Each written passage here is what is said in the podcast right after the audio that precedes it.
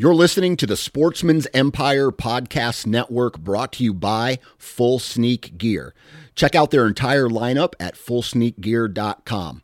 Also, be sure to check out our entire stable of podcasts at sportsmansempire.com.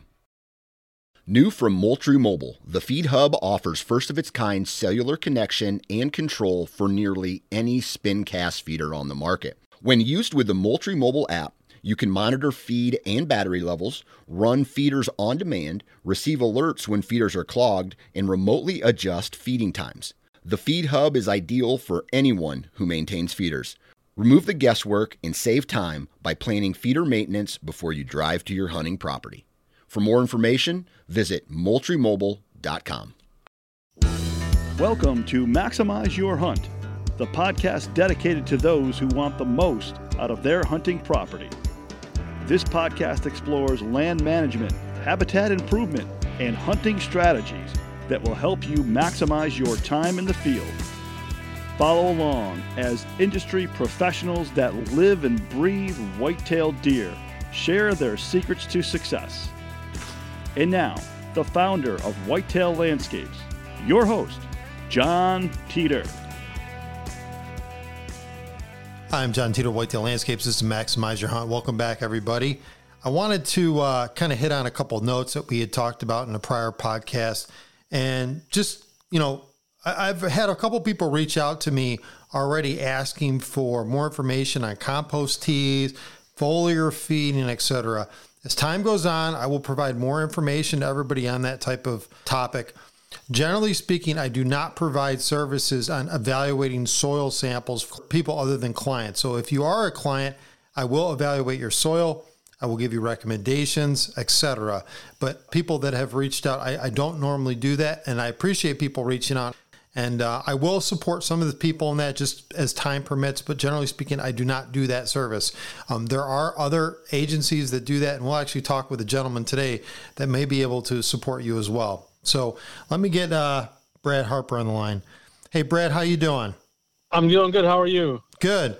And uh, we also have Colin back. Colin, what's going on?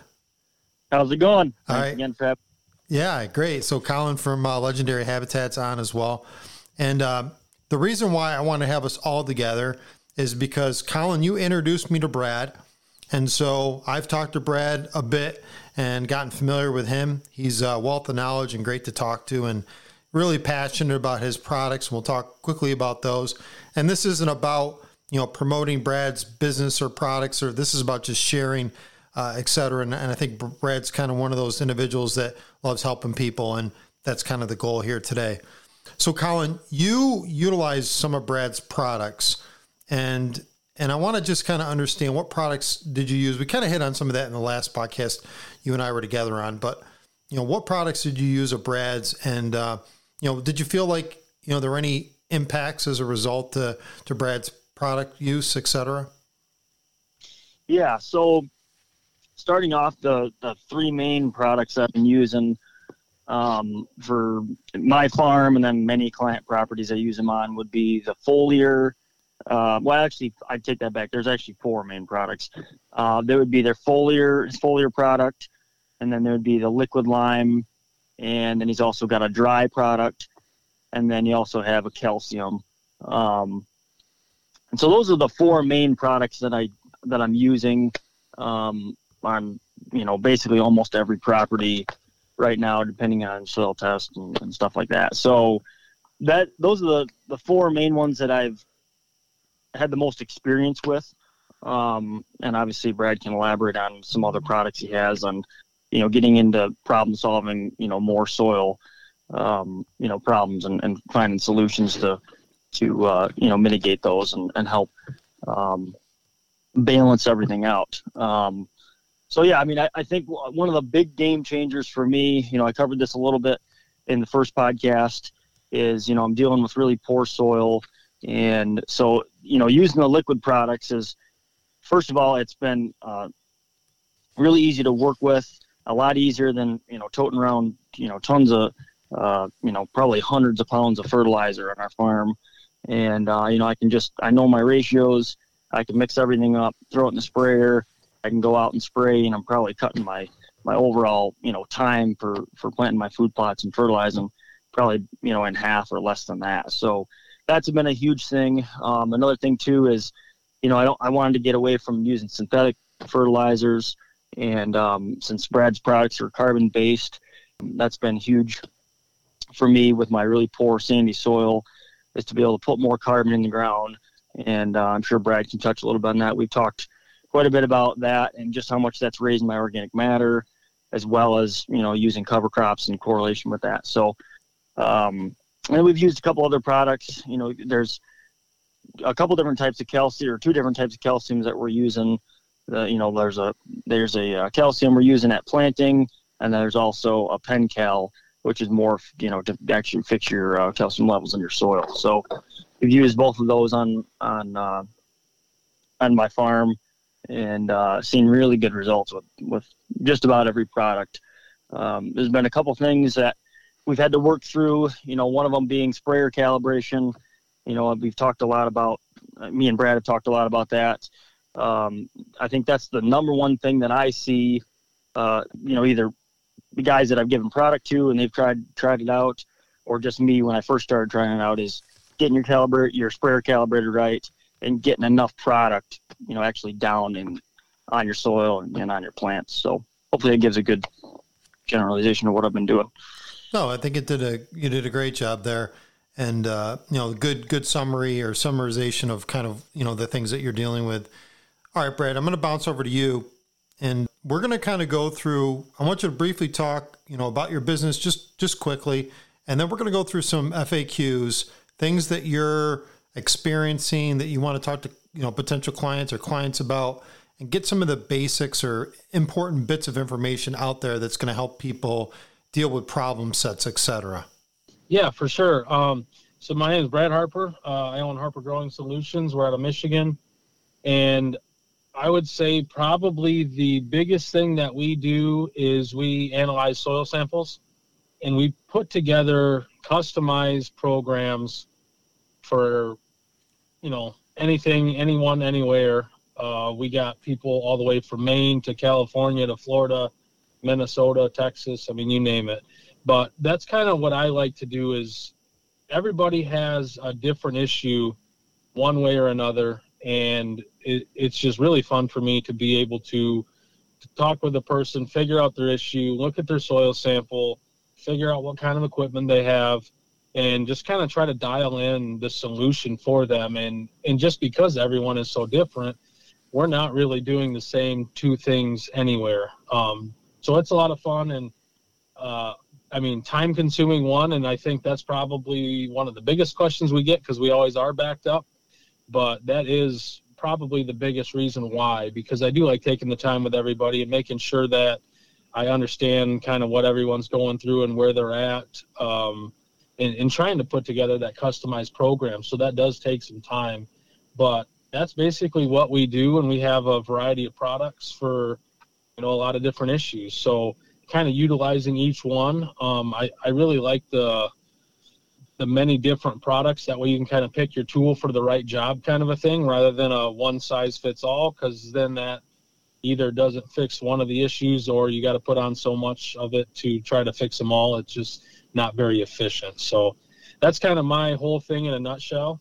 Um, and I guess touching on what Colin said, the FAQs, I think definitely sprayer calibration is is huge because we get a lot of guys and I'm going to say the majority is not calibrated. So even when they're spraying herbicides, I mean, it really doesn't matter what you're spraying. If you're not calibrated, then you're kind of guessing. And there's two ways that that can go. Either one, you're not going to put enough of a certain product on and not get the result you want, or B, you're putting too much on and then you're wasting time and or most importantly money. So calibrating your sprayers is is huge um, we are actually just putting a, a bunch of information sheets on our website actually tomorrow. So that will be up for everybody. Uh, we are trying to work with a bunch of different people doing YouTube videos on how to calibrate. I don't know if that's something you want me to kind of touch on uh, as fast as I can. Sure. It's up to you. I would like do that. Okay. Yeah, I would. Yeah, I think it's important. Okay. Um, so just a quick, easy way to do that. I tell everybody fill up your sprayer And if you have, regardless of what app you use, try to measure out a half acre. I've, from what I've noticed, most apps are fairly accurate. So if you just mark out a half acre, if that's possible, if that's not, mark out a quarter acre, and then just go and spray water and keep an eye on your miles per hour, keep an eye on your PSI on your sprayer, and just go cover that thing and just cover it once. Do your best to, you know, not overlap too much cover that thing once, and wherever you end up, you can take a look at how many gallons you used across that area and then multiply it by whatever you need to in order to get one acre. So let's say most common, everyone has a 25 gallon sprayer, I'm going to say. So if we use seven gallons out of that 25 gallon sprayer on a quarter acre, if we times that by four, that means however fast you are going, and however much psi that you were using on that sprayer while you were doing that times four we're at 21 gallons per acre.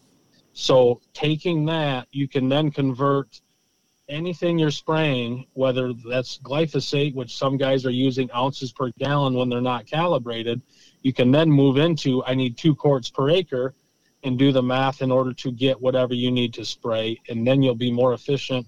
You'll get a really good kill using that or like with our products then you can really figure out how much you know how much liquid lime or how much foliar or how much calcium you need per acre by doing that. And once you do that you can keep those you know in a notebook.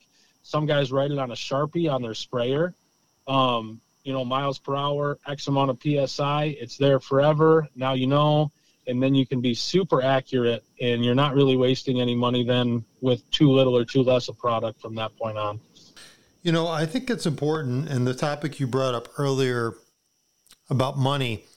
You know, we're we're spending a fair amount of money on these products, and I'm sure your products they're not free, of course. And then we want to have the right volume, you know, spread across the landscape. You know, the same thing applies with some of the examples you know we had last go around, Colin, where you know I gave some examples of application, et cetera. You know, there are different, I guess, methodologies here and I said one of the suggestions I had in that discussion is applying the foliars multiple times over, maybe even in lower concentration, to, I guess, constantly a- apply a resource to the plant. And I think that's important thinking through this whole calibration element of this application side of it, how you were going to apply it in the landscape, you know, what form, et cetera, you know, what equipment you have.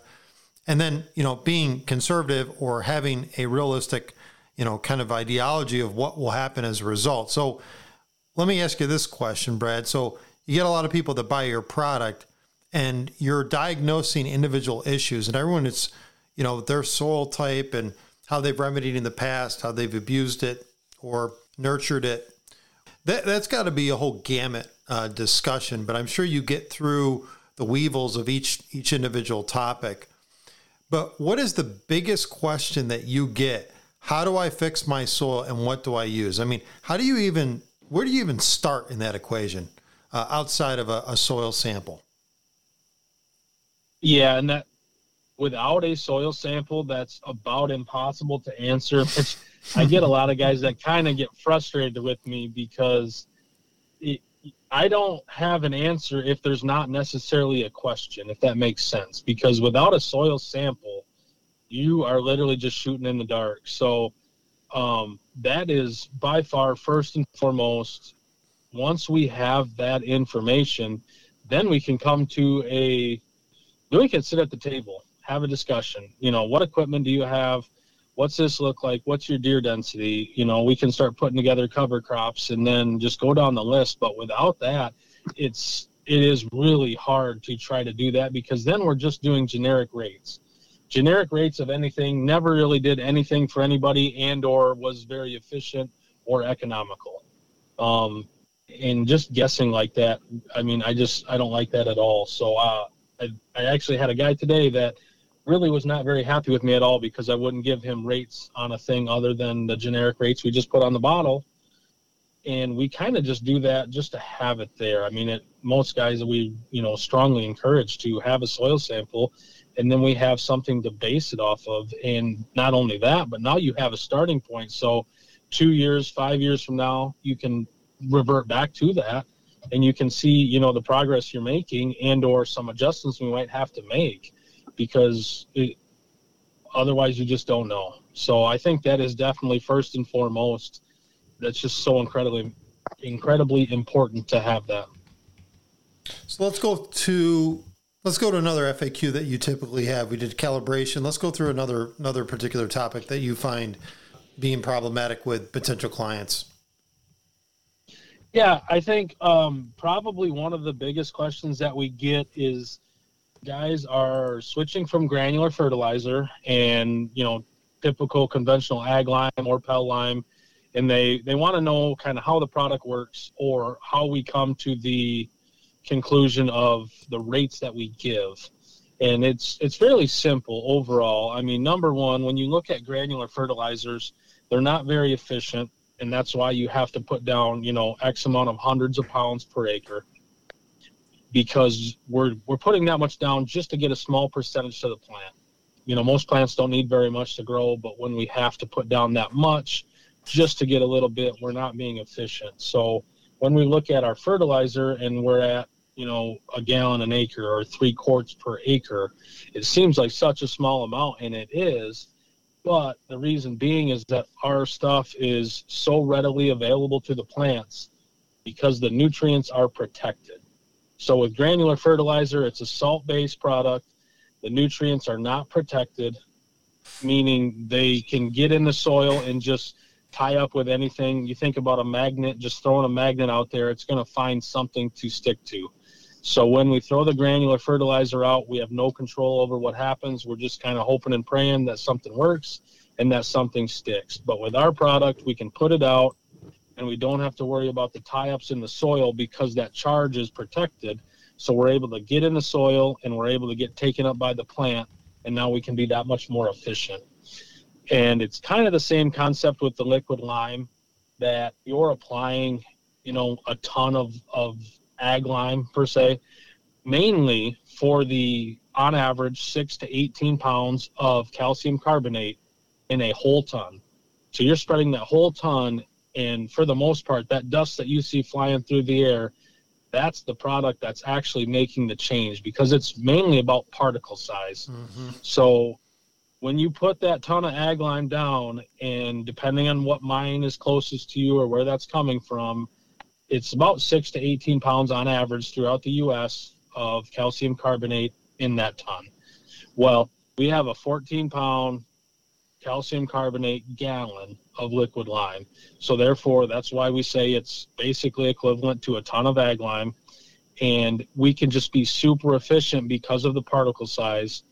And we can get in there and make that reaction in the soil to change that pH very quickly and very efficiently and and like I said, it's it's basically the same uh, same conversation. We're just being efficient and not having to worry about all the excess stuff that normally we do apply. We're shrinking that down and, and just being efficient with it.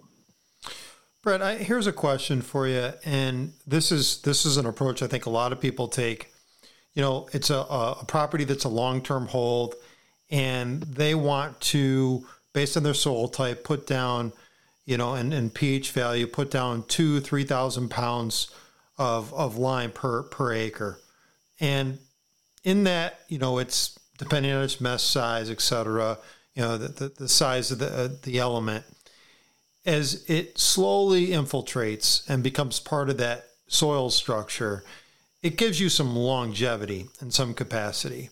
And the argument has been, you know, is that more, maybe less efficient but more long term sustainable versus you know the liquid side of the equation. Um, what's your opinion on that? Because I, I hear that particular topic come up quite often. Yeah, that does come up a lot, and and that's where I think it really comes down to each individual, because you might have a guy to where, um, let's just use four or five pH for an example. That's super low. We see it a lot if that guy with a four or five on one side of the scale, if if it's wide open and he can get a truck in there, that's great. I'm going to tell that guy, you're going to want to get a truck in there. Let's get some lime on. Totally fine because it is super cheap.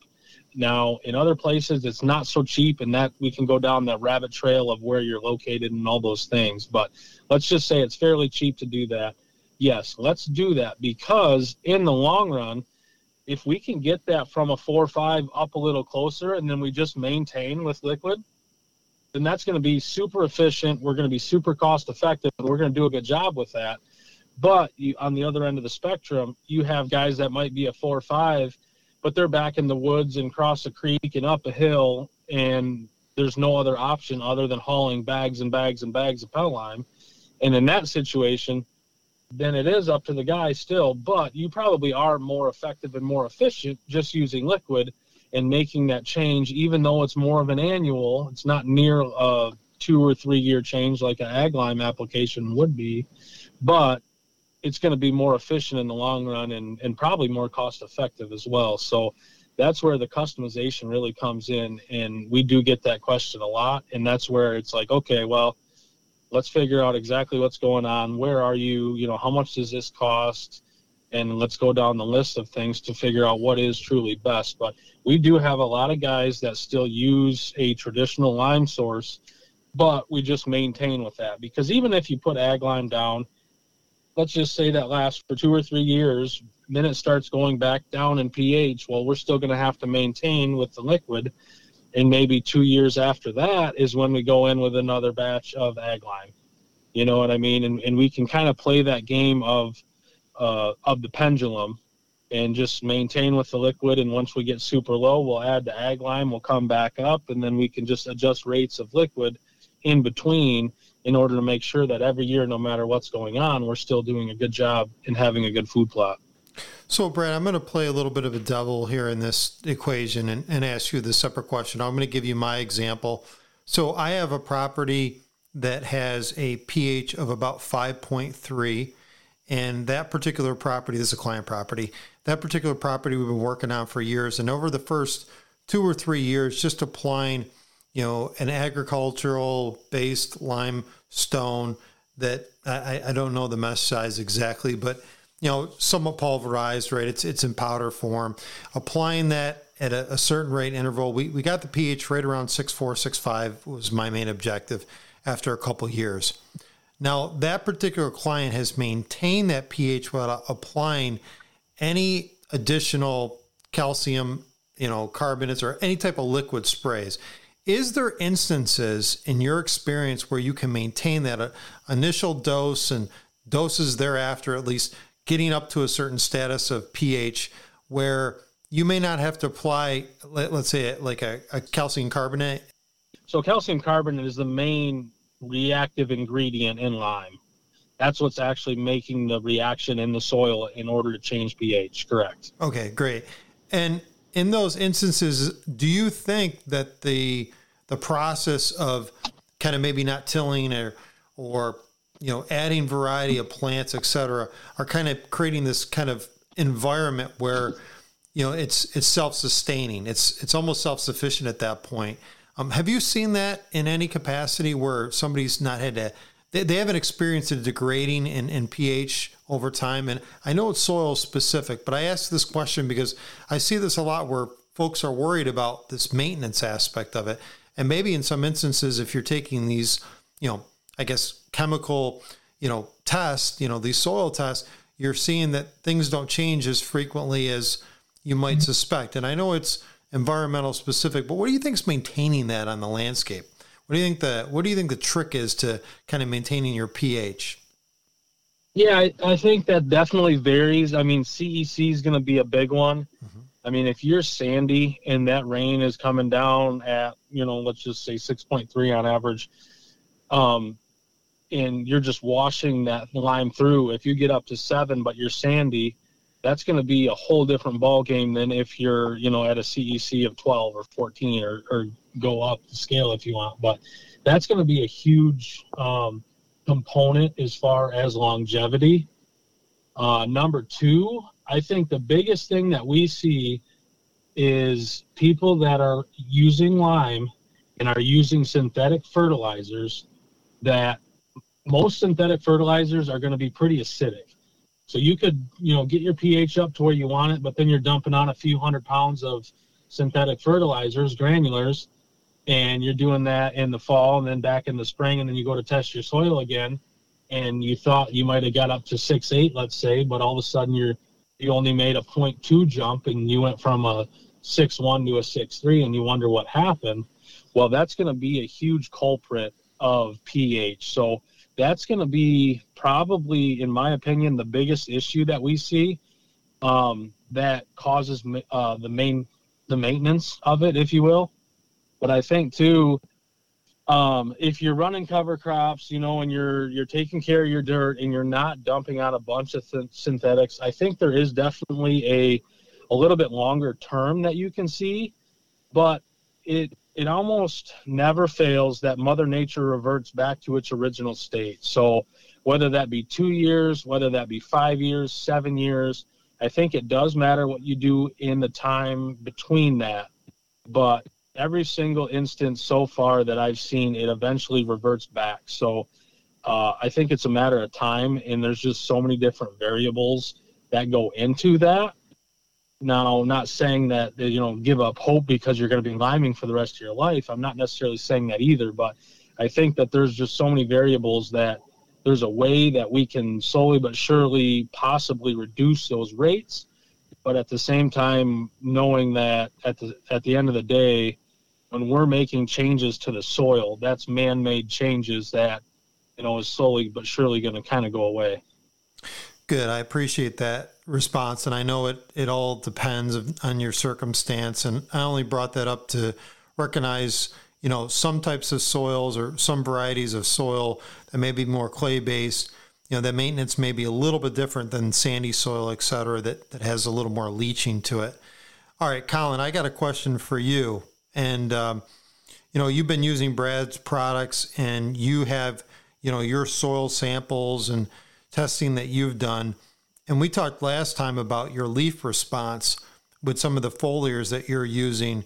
You know, what did you really think of the products? Like, how did you apply those in, in a smart way? And how quickly did you see a rebound or response from the, the plants that, that you were applying those those foliars on? Yeah, so real quick, I wanted to back up while you guys are on, you know, talking about pH and stuff.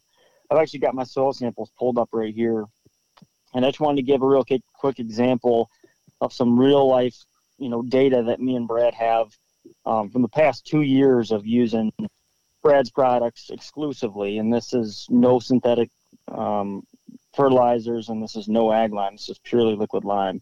Now, obviously, like you guys already talked about, this is you know situation by situation basis.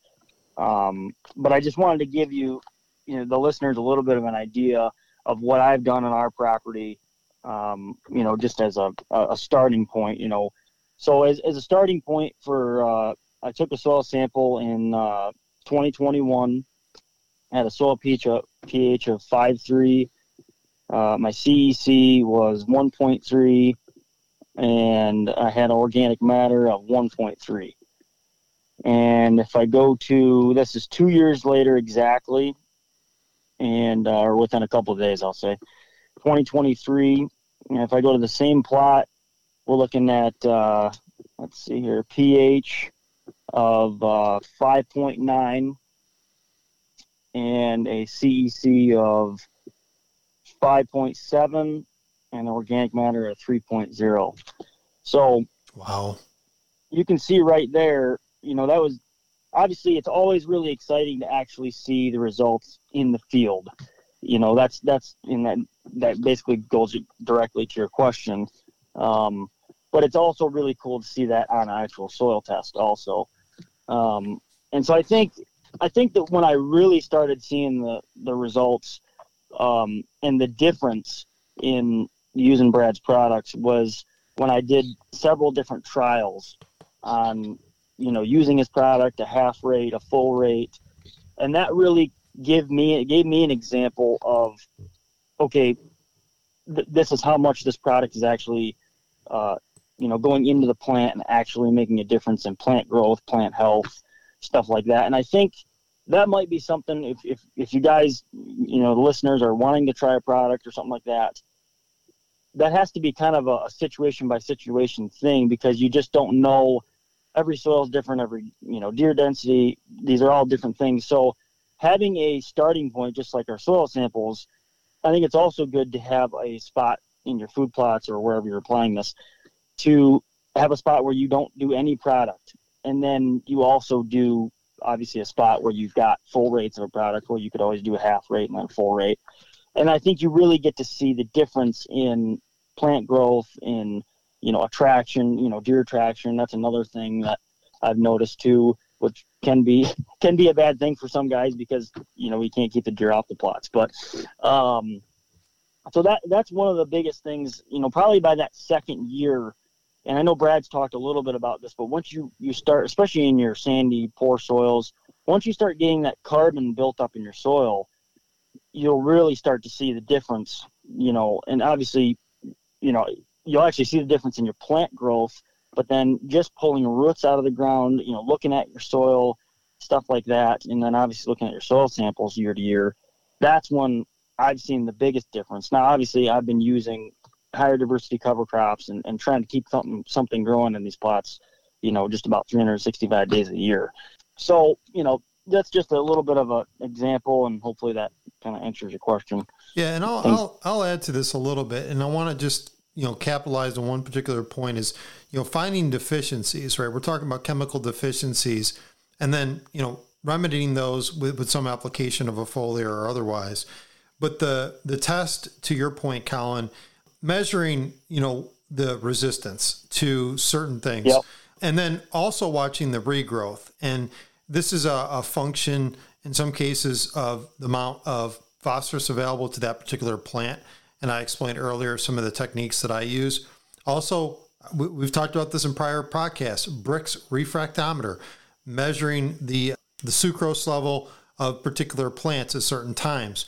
There's, and I'll, I'll probably get into this more so, you know, later later uh, after after the new year, talking about kind of techniques and measuring a little bit more about foliars, how we do them, etc. But you know, there's there's a bit here, and that resilience piece of it is really really important.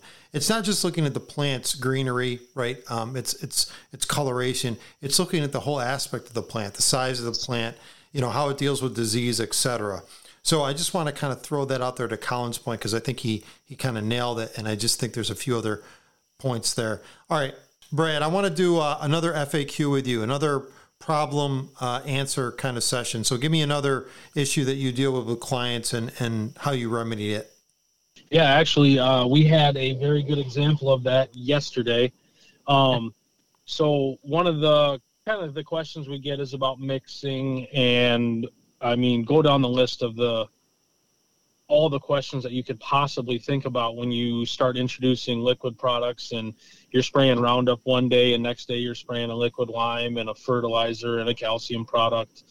You know, mixing with our stuff is uh, it's very thick. The liquid lime is obviously very concentrated, and the fertilizers and calcium all being carbon based, there's a lot of carbon there, and that's kind of why they do what they do but at the same time, that's why we do have to take a little extra care in mixing. We normally will put some water in our sprayer and get that recirculating. We will mix in a five gallon bucket. So, say throw three gallons of water, throw your liquid lime in, hit that with a mixer or a drill or a stick, something to kind of get that into solution and pour that into the tank. Now, this doesn't just work for ours because even with you know roundup i don't whatever you're spraying it helps to make sure you do a good job mixing. Um, some sprayers do not have a recirculation, you know, system. So if you dump that in and you're counting on all the bumps and stuff that you hit when you're driving out to your plot to mix, you might not get an even kill with Roundup or uh, even if you're just using clethodim on a clover plot or Butyrac or maybe you're spraying Quinstar on your switch, that definitely pays to take your time and mix your products separately, pour it in, do a really good job to make sure that's completely evenly distributed and in solution before you go out. So that's that's one question we get a lot of, and I always kind of add in the herbicides because it's just not simply a, a question for me. That's a question for everything we're spraying. So that's one thing. And then the second kind of part to that is uh, when you're doing foliars, and this was the the question that I got yesterday. Um, uh, there was a guy who went and sprayed Roundup and put his sprayer away. A couple weeks later, he wanted to do a foliar application on his brassicas. They kind of started turning purple. Um, I don't remember how much triple 19 he put out uh, or per acre. I, don't remember that exactly, but some granular fertilizer went on at planting and they were turning purple, they were turning yellow. He had got some of our foliar product and wanted to go put that out. So he mixed that in the tank, went and sprayed it, and he calls me about seven days later saying that it's toast. And that's where, regardless of what you're spraying, I don't care if it's strictly just plot doctor foliar, if it's a calcium. I mean, it doesn't matter. When you get done, you should always rinse because you don't want any residue in your nozzles and your lines, anything. And that really is, uh, I'm going to say, greatly expounded when you go from spraying a herbicide to trying to fertilize your food plots as they're actively growing. And that's just something that I, I guess I don't think I've talked about enough. And I don't think that's talked about much of anywhere. But anytime you get done spraying something, you're going to have residue. I mean, these plastic tanks are going to soak up some of that, the rubber lines. So it's just like, you know, when you get done, you should just run some water through there, clean that thing out, put it away. And uh, I think that's one of the things that we just haven't touched on enough and not done a good enough job talking about. Brad, what would you recommend for somebody who wants to put in? You know, I know there's powder forms that essentially neutralize the tanks. Do you think that's a good idea? Like a wettable powder? I, um, I, I think that overall, um, any tank cleaner is going to be beneficial.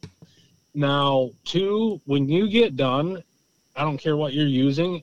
Literally, if you just fill that thing all the way up with water, if you have agitation and you're letting that agitate, and you spray some stuff out through, you know, the the boom, the nozzles, what have you, that's most likely going to do a plenty good enough job. But I, at the same point, I don't blame guys for using tank cleaners. I normally do as well. Uh, it just keeps it clean. It, it completely eliminates the residue and uh, like the liquid lime, the calcium. I mean, you can get buildup in the bottom of the tanks or on the screen if you don't take care of that. So I'm not saying you you're you would never need a tank cleaner. I'm saying that it normally is a good idea, but that's also something that one bottle of tank cleaner is probably going to last the average food plotter, you know, a few years to where at the end of the day, it's a pretty cheap cost to have that extra security. And two, it's not like, you know, the pumps are super cheap on the sprayers. It's not like those nozzles or screens are super cheap or easy to obtain. So just, you know, running a little cleaner and some extra water through there, that's just going to extend the life of your whole sprayer and make sure that you never have any issues. So, you know, taking that little extra precaution is not going to hurt one bit. I think that's really good. And I'll throw this out. And for all you that probably have listened to me talk about different things, I have a sprayer for herbicide and then a sprayer for foliars. And that's, you know, an ATV based sprayer. And then I have backpack sprayer, one for foliars, one for herbicide. So they're labeled, right? I still clean either one of them and uh, you know it's a simple way for me to keep organized and it allows me to be a little more time efficient. Because there be some instances where i'll be working on you know one particular job and then i have to switch and, and use you know my other sprayer for example. Uh, just options for me works works for me. And and i'll be honest with you the backpack sprayer the four gallon ones that i use you know they break every, every couple years and i just they're throwaways for me. They're a hundred dollar i just throw them away. And uh, you know it for for me and my business, that's that's not a big deal. But you can maintain those by parts them. Um, it just to me, it's kind of a, a, a, ends up being kind of a throwaway product, and I I break those more frequently than I probably should because they're they're they're not they're not all well designed in my opinion. All right, um, we're getting to about forty minutes here, so a little bit farther into this, and uh, I just want to kind of end, you know, with anything you know that you both think is is important you know, we, we just did a good podcast and I want to kind of complement that with, you know, there's there's other products out there and Brad, you offer those and I think people should explore your offerings, But is there anything else you want to leave the audience with on on something they can do right now, you know, before hunting season to improve their food plots? Um, yeah, I think um, I'm going to say one of the bigger issues I see has nothing to do with what I do, but I recommend so many times is guys will plant and let's say right now, early September, they're looking at their food plot. Okay, maybe we didn't get great germination. Maybe the seed was too deep. Maybe we got a flock of turkeys that came through and cleaned us out.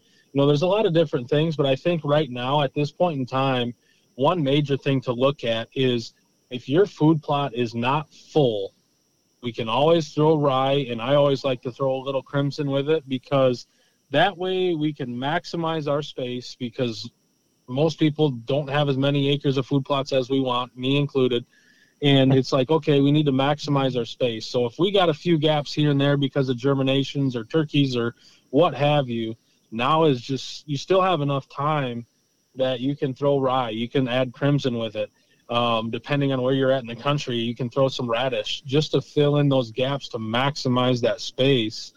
I see that happen so often that we have uh, maybe lighter than normal, and obviously that's not ideal, and it's not necessarily any error. But one thing or another, it's just like, shoot, that's not as thick as I was hoping.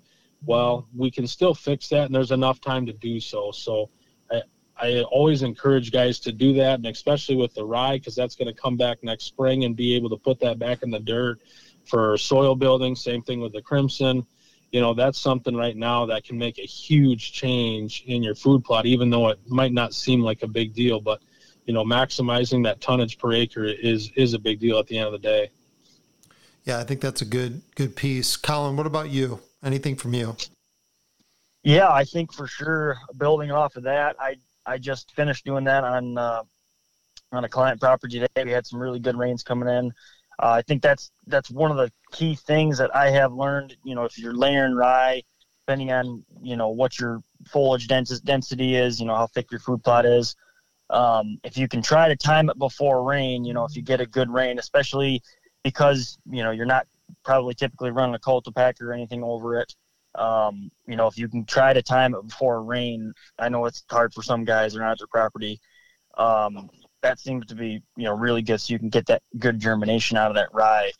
Because um, I know I've had that those struggles where I, you know I end up broadcasting 100 pounds of rye and you hardly get any germination, so it's it's tough. And then you know, adding off that, I've you know I think now I'm at like 200 pounds per acre putting down a rye, and that's a little bit extreme um, you know, for this type of situation that I'm doing, I'm really trying to, you know, fill in, you know, almost every square inch, you know, of, of ground I can. And, the, you know, like Brad said, that crimson clover is, is uh, great at doing that also and had great success with crimson clover. Um, so yeah, I mean, thanks a lot for uh, having me on here. Hopefully you guys had some good takeaways. Um, you know, I want to thank Brad for, uh, given me a lot of information over the last couple years, and, and Brad is really good with. If you guys have questions or, or you you want to get a soil sample, he's really good with working through these different problems and finding solutions. You know, me and Brad have uh, had a lot of uh, conversations, and he's always striving to, uh, you know, keep improving and keep finding new ways to do things. So, you know, and find you know what's best for uh, each individual client. So, thank you. Yeah, I appreciate that. Yeah, no, that's great. I'm happy to have you both on tonight, and um, you know, hopefully, you know, Colin will have you back. We'll listen to, you know, maybe maybe even have you on after uh, hunting season to see see what happened with you this year, and then Brad, we're gonna probably, hopefully, and, I, will just caveat was, you know, it depends, but we'll probably do a series um, about this in more depth, and we'll look through, you know, the process we go through of analyzing soil samples and you know, how to apply some changes. I'm going to give you some interesting techniques that I use, you know, that may be in support of Brad's, but just you know my opinion on how I attack things. So that be that'll be prior to the spring period, so you can start thinking about how to mend your soil correctly before you know we get to growing season, and you can plan ahead. So that that'll be our attack.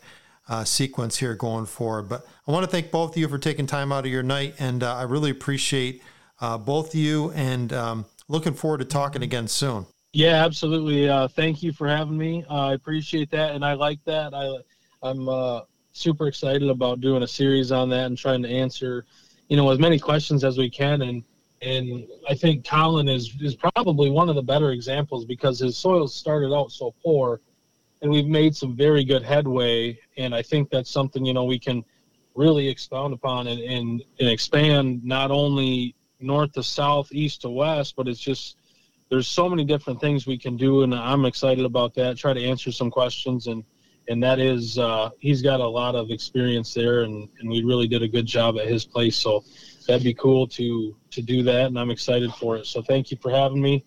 Uh, it's always a good time talking with you guys. Thank you. All right, guys, we'll talk again soon. Maximize Your Hunt is a production of Whitetail Landscapes. For more information on how Jon Teater and his team of experts can help you maximize your hunt, check out whitetaillandscapes.com.